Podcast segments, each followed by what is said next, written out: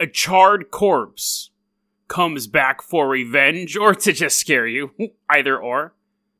And then we end Missing Persons Week with the story of Frederick Valentich, a young pilot who went missing.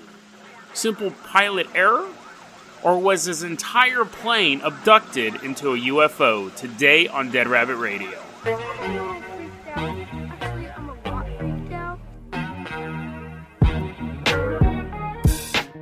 Everyone, welcome back to another episode of Dead Rabbit Radio. I'm your host, Jason Carpenter. I'm having a great day. I hope you guys are having a great day too. This is our Friday episode, so I hope you guys have a lot of cool plans for the weekend. Hey, actually, if you're in the Hood River area or if you're in Pacific Northwest, Portland, whatever, Sundiver, the band I've talked about before, they are doing a concert Saturday at River City Saloon in Hood River. I think it's like 9 to 1.30 in the morning. I'll be there. Really cool band. I don't know who the opener is, but they're trying to raise funds to get their first album recorded, so swing on by. River City Saloon. I'm not sponsored by them or anything like that. I just think they're a really cool band. You should check them out. But let's go ahead and get started here. Now, this story that I'm about to tell you is quite interesting. Actually, you know, I, I think both of these stories that we're going to talk about today, I've wobbled back and forth on throughout my life. But let's go ahead and get started with our first story. For our first story, we are traveling to Ventura, California. Now, in Ventura, California, there is a place called Camp Comfort County Park. Now, if that doesn't sound like a place where a horror movie takes place, I don't know what does, other than like Blood River or Intestine Lane. Camp Comfort sounds quite chilling, actually. And they actually have a large, they actually have, and this isn't like Ojai County, they actually have a lot of kind of spectacular ghost sightings in this area, or cryptids, however you want to call them. They have a headless motorcycle rider. I, I'm assuming his head just got chopped off in a motorcycle accident, although it's possible that his head got chopped off in an industrial accident at work and he just really loved riding motorcycles. There's a bloody bride hitchhiker, which is absolutely terrifying. I mean, driving down the road and seeing a bride in the middle of the night would be kind of creepy, but the fact that she's covered in blood, that could be like in the middle of the day in a Bel Air or Rayleigh's. You see a bloody bride, you're totally scared. You don't need to be on like a dark night road for that. There's a vampire there, supposedly, and his big black dog walking around. The vampire's in a grave. Don't be scared. You you can visit there. He's not going to attack you, but his guard dog like guards his grave. But those guys are small potatoes to who we're going to talk about today. It's a dark, moonless night in Camp Comfort County Park. You're hanging out with your bros, kicking back with a couple brews, getting a little buzzed, looking for some babes. And one of them says, not one of the babes that you're looking for, one of the guys that you're hanging out with says, Hey, dude, let's go to the bridge and start like just yelling random stuff off the bridge. You're like, What? But you're kind of buzzed. So you're like, Yeah, I guess that works. I mean, maybe we'll meet some girls there in the middle of the night on this bridge in the middle of nowhere. So you guys go to the bridge. You're driving your car. You gotta shut your lights off, right, to make it extra spooky. And actually, this bridge isn't just like, well, it is just a bridge, but it has a particular name. A nickname, I should say. It's not the official county name, but the nickname is Charman Bridge.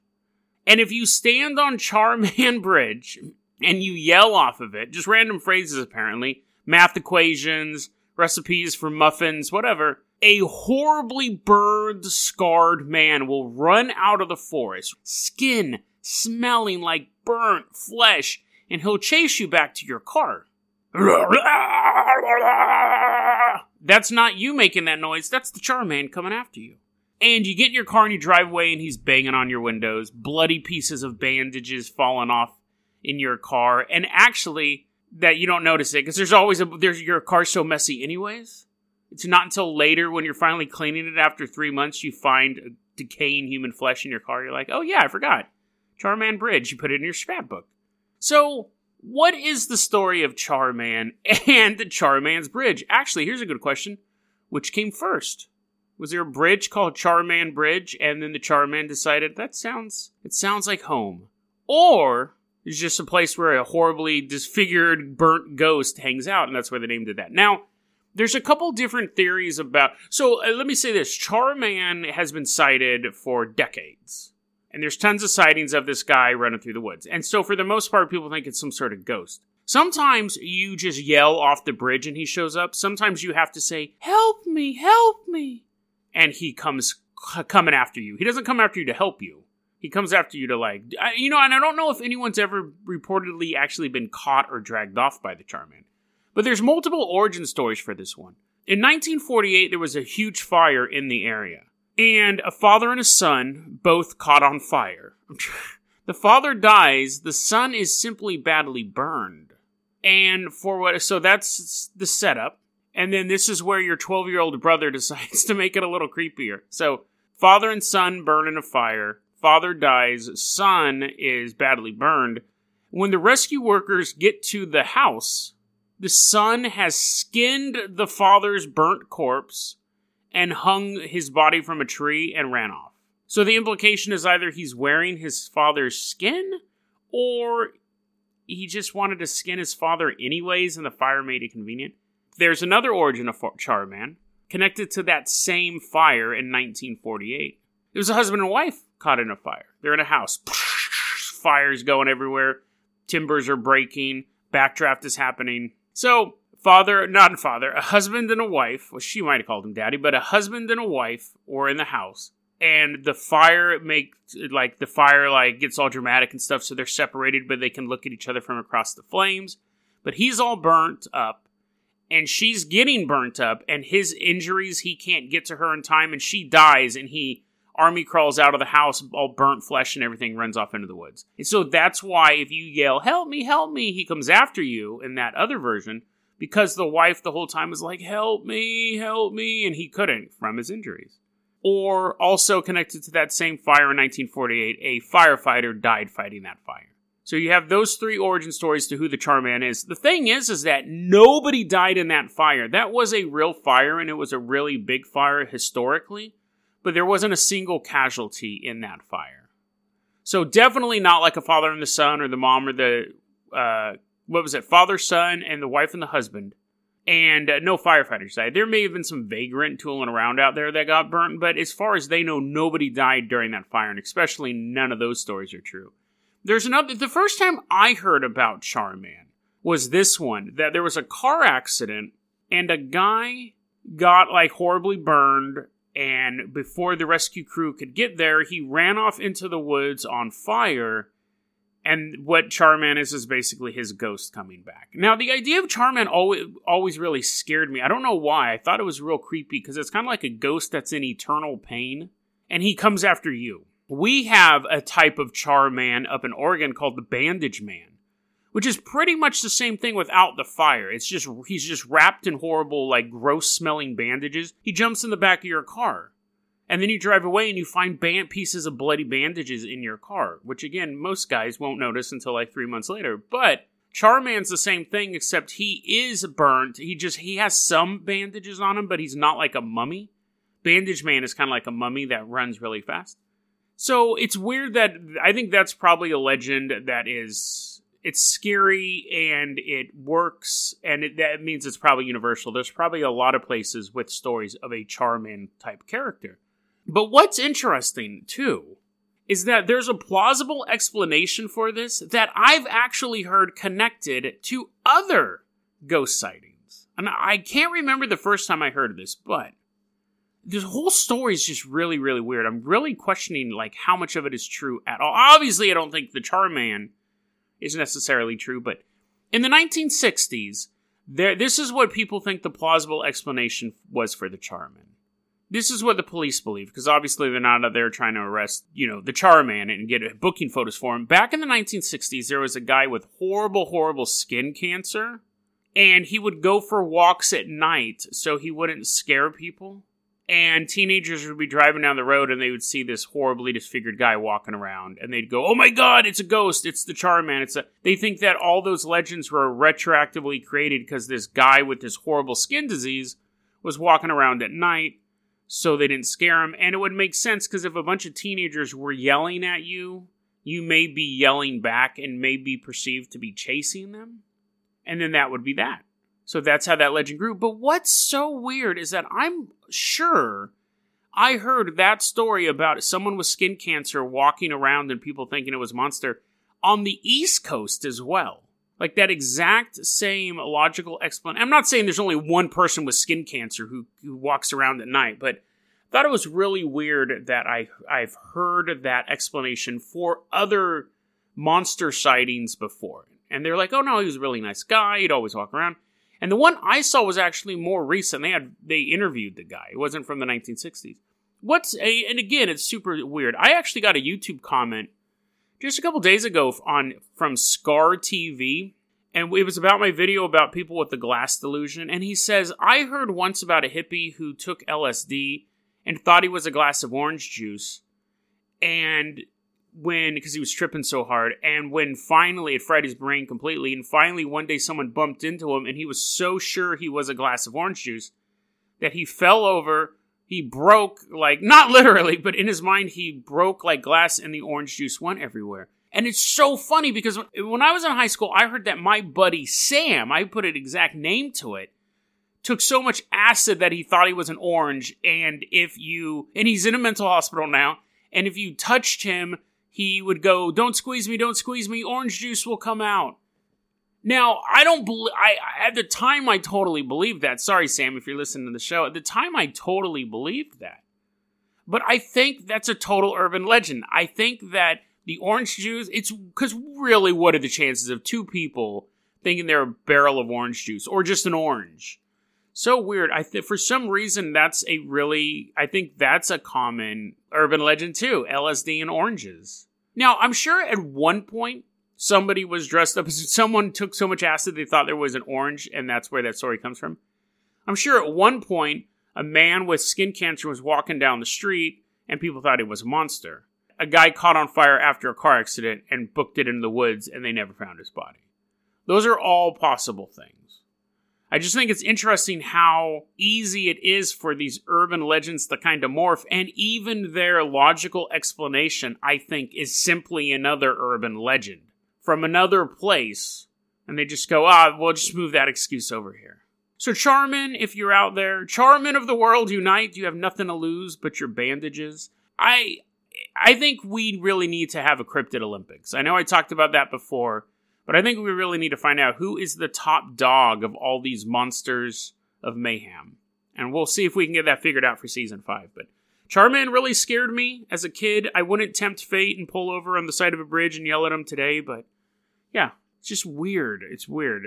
It's weird that that bandage imagery and the skin cancer dude and even the orange juice and the LSD all just they weird universal things. Or I live in the matrix and stuff just keeps repeating over and over again. But let's go ahead and move on to our next story. Now our next story again is a story that I totally believed in when I first heard it and it terrified me. And then I started to research it for the episode, and I go, uh, it's kind of ridiculous. And now I have a different conclusion. It's, it was really weird. But for this one, we are going to sunny, sunny Australia. I'm assuming it's sunny down there. I mean, it's at the bottom of the world, so it gets like extra sun because it's like technically closer to it. And it's big, so there's more sunlight per square foot. It's all dirt because I saw a couple documentaries about Australia uh, called uh, The Road Warrior and Mad Max Fury Road. So we're going to Australia, and there we are going to meet a young pilot, a young man named Frederick Valentich. Now, Frederick Valentich always wanted to be a pilot, and he had a fascination with UFOs. Kind of makes sense, but his father said he didn't just have a fascination with UFOs. He was actually quite paranoid about being abducted by them. So it was a little more beyond reading Fate magazine or Fortean Times or anything like that. He actually was scared of UFOs. Now, I will sit around and think all the time, what would I do if zombies attacked right now? What would be my plan of zombies? If zombies came here right now at my work or while I'm at home, how would I defend myself for the first 24, 72 hours? I wonder if people do that with UFOs. I wonder if people are like, if I get abducted tonight, what am I going to do? Am I going to like start like ball my fist up and start swinging? Am I going to reach for that? Like I, because I can run full simulations in my mind about a zombie apocalypse or even like terrorists taking over my job, and it's like Nakatomi Plaza, and, and I'm like crawling through air vents, which obviously wouldn't be constructed for a dude my size, but all that stuff. The air vents just collapse, and they all of the terrorists are like lined up right underneath the air vent I'm crawling in, and they just all get crushed. I wonder if people do that with UFOs and stuff like that. Not like, oh yeah, I'm imagining I'm the first guy to get on a UFO and I'm like super popular. I'm talking about like the bad side of it. You get abducted. Do you? I wonder if people sit and like, I want to say fantasize, but mentally prepare themselves for that. But anyway, so he was kind of like that, where he was paranoid of getting abducted by UFOs. Now he wanted to be a pilot. The problem was he wasn't a very good pilot.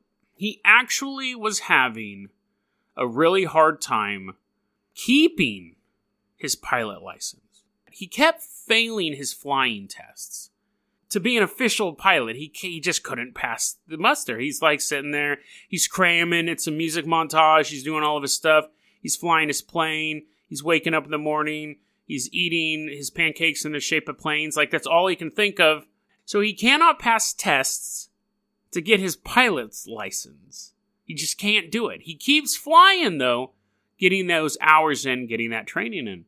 He's already been in trouble for flying into secured airspace, which obviously, just from the word of it, you wouldn't know you can't do that. I think even a person who's never flown in a plane knows if they see the term secured airspace, they're like, oh, I guess you don't go there? And they'd be like, yeah, you'd be correct. He got in trouble twice. I didn't know this was a thing. I didn't know this was a problem. And again, I don't think any uh, non pilot civilian would ever think this was a problem. Frederick Valentich got in trouble twice and was about to be prosecuted for purposely flying into clouds. What is the point of being a pilot if you can't fly into a cloud? That is the only reason why I think anyone would want to be a pilot your entire life, your entire childhood, especially, you look up, you see those soft, white, fluffy things, and you want to do one of two things. You want to sit on them, like the Care Bears, or you want to fly through them, like Superman. What? I did not know that was a thing. I, I can, I, when I read that, I was like, really? Really? You're gonna prosecute this guy? You're gonna prosecute this pilot? He's like flying and sees like a soft, fluffy cotton candy mass towards him, and he goes through it. That's supernatural. Not like, well, I'm that super. That's supernatural to do, I guess I should say. You're gonna. That's ridiculous. And I guess you could say, well, who knows? Like, what if an other plane. Planes know where other planes are. Like, it's not like planes are just flying randomly through the sky and you might hit a plane in a cloud. It's a cloud! Come on, you can't fly through clouds? Can you imagine? I don't think he would have went to jail for it, but they would have probably stripped him of all of his flight privileges. But going to jail for flying through a cloud might be the worst thing to go to jail for. You're not going to get respect from anybody. Why you in? Ah, I flew through a couple clouds. Actually, you probably would. They'd probably be like, oh, I wish I could fly through clouds. And then they beat you up for doing the one dream they could never have. But here we are. Frederick Valentich always wanted to be a pilot obsessed with UFOlogy, paranoid about being abducted by UFOs, and is on the verge of possibly losing all of his flight privileges for flying through two clouds. Separate occasions. They weren't two clouds in a row. He went through one, and then they're like, Valentich, what are you doing? That's it one more cloud and you're out of the skies. And he's like, oh man. And then one day he's just flying, he flies through another cloud. But it was on purpose. Like, I guess they saw him like eyeing it. He's like, hmm, that looks kind of soft. I don't think anyone can see me up here at 10,000 feet. Valentich! So, anyways, he's on the verge of losing his flying privileges. All he ever wants to do is fly. It's October 21st, 1978. Valentich is flying shortly after sunset. No clouds in sight. He's like, "Aw." He's flying through the sky. Obviously, I don't know why I paused there. He's flying through the sky, and he radios into the air traffic control. He says that there is a what he appears to be a plane following him. Can't figure it out. A large aircraft is how he describes it. And and so air traffic control's like, well, we're not showing anything out there. And he's like, well, I'm seeing something. It has these lights. It has like these four lights. He describes it as sort of metallic looking, shiny. It moves from underneath him to like behind him to he's watching this thing move around him, but it's at a distance from him. It's not super close, but he sees it. Now, as air traffic control is talking to him, and they have the full transcript online, they don't have the recording, but as air traffic control is talking to him, they start to hear his microphone cut out. And at one point, it sounds like his engine might be acting up. So this is the ending of the transcript here. This is Valentich over the, um, not over the phone. This is Valentich over the radio saying what's going on. What I'm doing right now is orbiting, and the thing is just orbiting on top of me also. It's got a green light and sort of metallic like. It's all shiny on. It just vanished. It's uh north now approaching from the southwest. The engine is rough idling. I've got it set at 23, 24, and the thing is coughing. Air traffic control cuts in and says, What are your intentions? Valentich replies, my intentions, my intentions are uh, to go to King Island, uh, Melbourne. That strange aircraft. It's hovering on top of me again. It's hovering and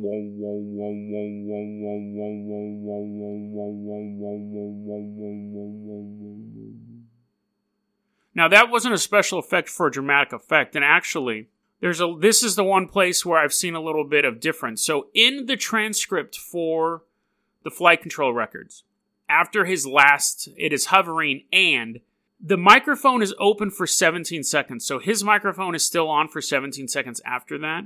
And what is listed in the transcript is a very strange pulse noise is also audible during this transmission. So for 17 minutes, sorry, for 17 seconds, you can't hear Frederick, but you heard, they heard this for about 17 seconds. Now, the other thing I heard, and this is how they reported it, Unsolved Mysteries did this years ago, is, and I've read this, this account a couple times too. When he ends, it is hovering, and they hear this is the story I originally heard. They heard what sounded like metal scraping on metal for 17 seconds, basically. So he's talking, and it's all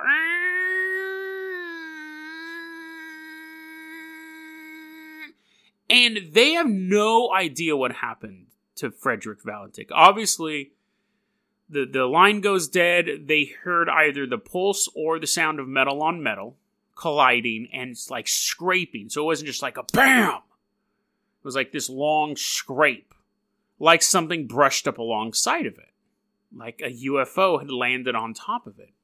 They're a huge search party for this dude. And they never found him they never found his plane. What they've come to, the theories that have kind of been settled on in the investigation, is they think it was one of five things. One, well, I should say they think as one of four things. One, he was misreading the gauges and he was pulling up on his stick. There's this thing called the death spiral, where it's super weird. There's a ton more information and links, but basically, an idiot's version of it, because I'm the one saying it, is when you're turning your plane. If you turn your plane at a, if you turn your plane and move your head at the same time, the liquid in your ears that tells you whether or not you're standing up straight doesn't move. So you can be in turning, doing a sharp turn, but your brain will tell you you're flying straight because the equilibrium little liquid or the hairs in your ears is what it is aren't swaying. It's super bizarre. You wonder how many pilots had to die before they, they finally figured this out.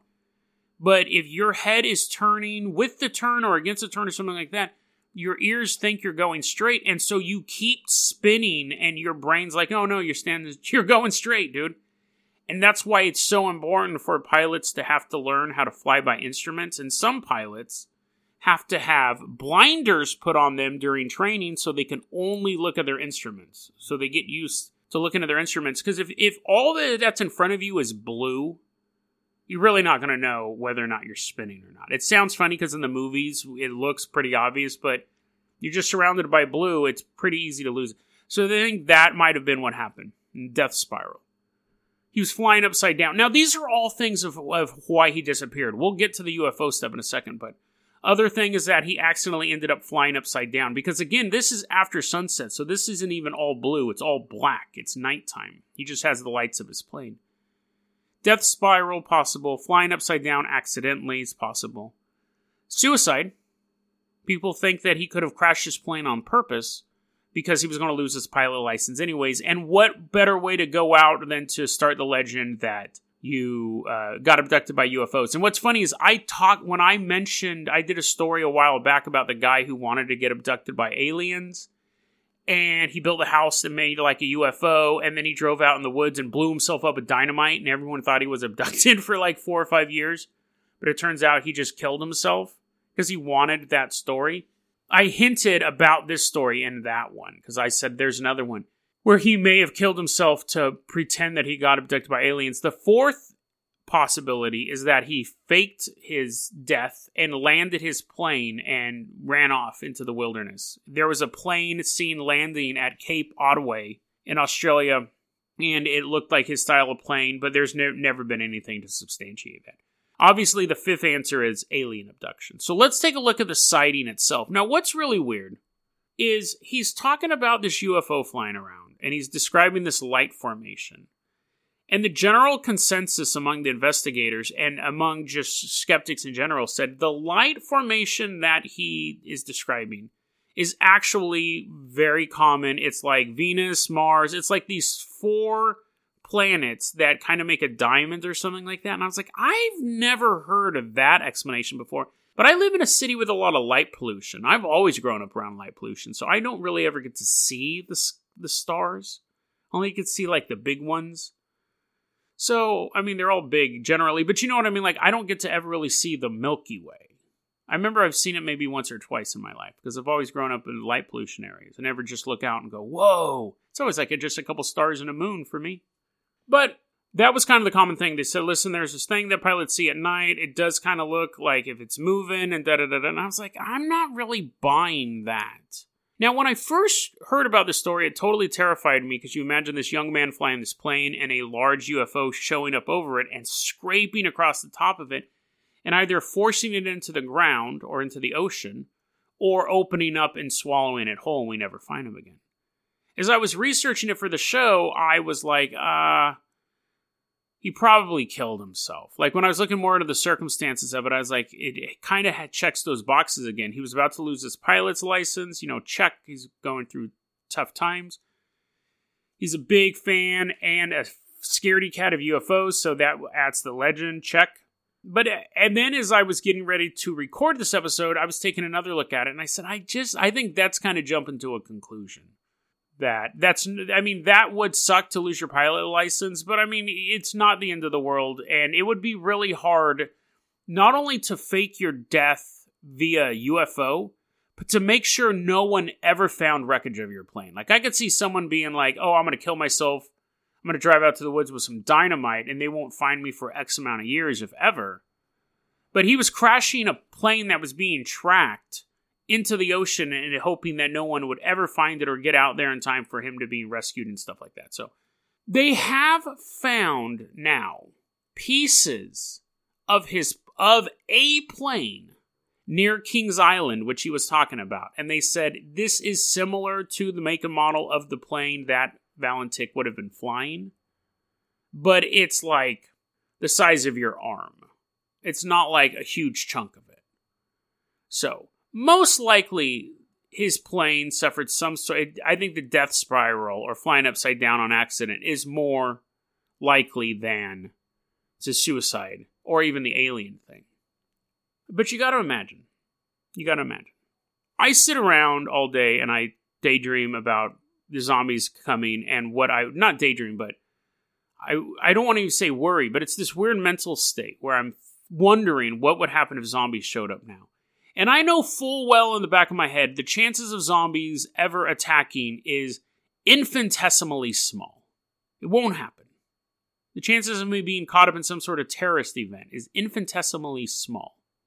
And I would say that if you sat around and you were scared and paranoid about being abducted by aliens, it would also be infinitesimally small.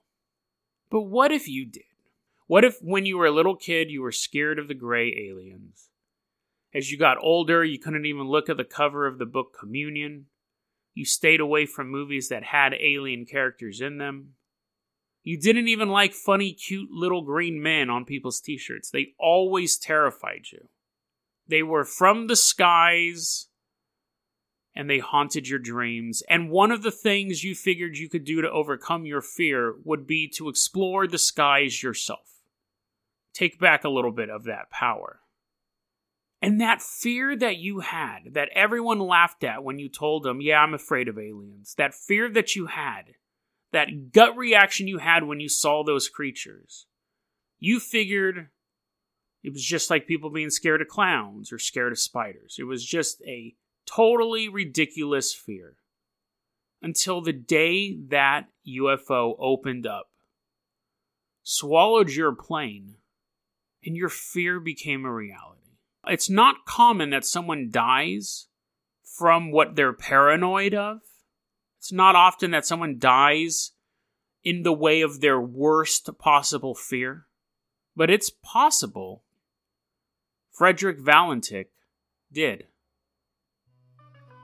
DeadRabbitRadio at gmail.com is going to be your email address. You can also hit us up at facebook.com slash deadrabbitradio. Twitter is at Jason O. Carpenter. Dead Rabbit Radio is the daily paranormal conspiracy and true crime podcast. You don't have to listen to it every day, but I'm glad you listened to it today. Have a great weekend, guys.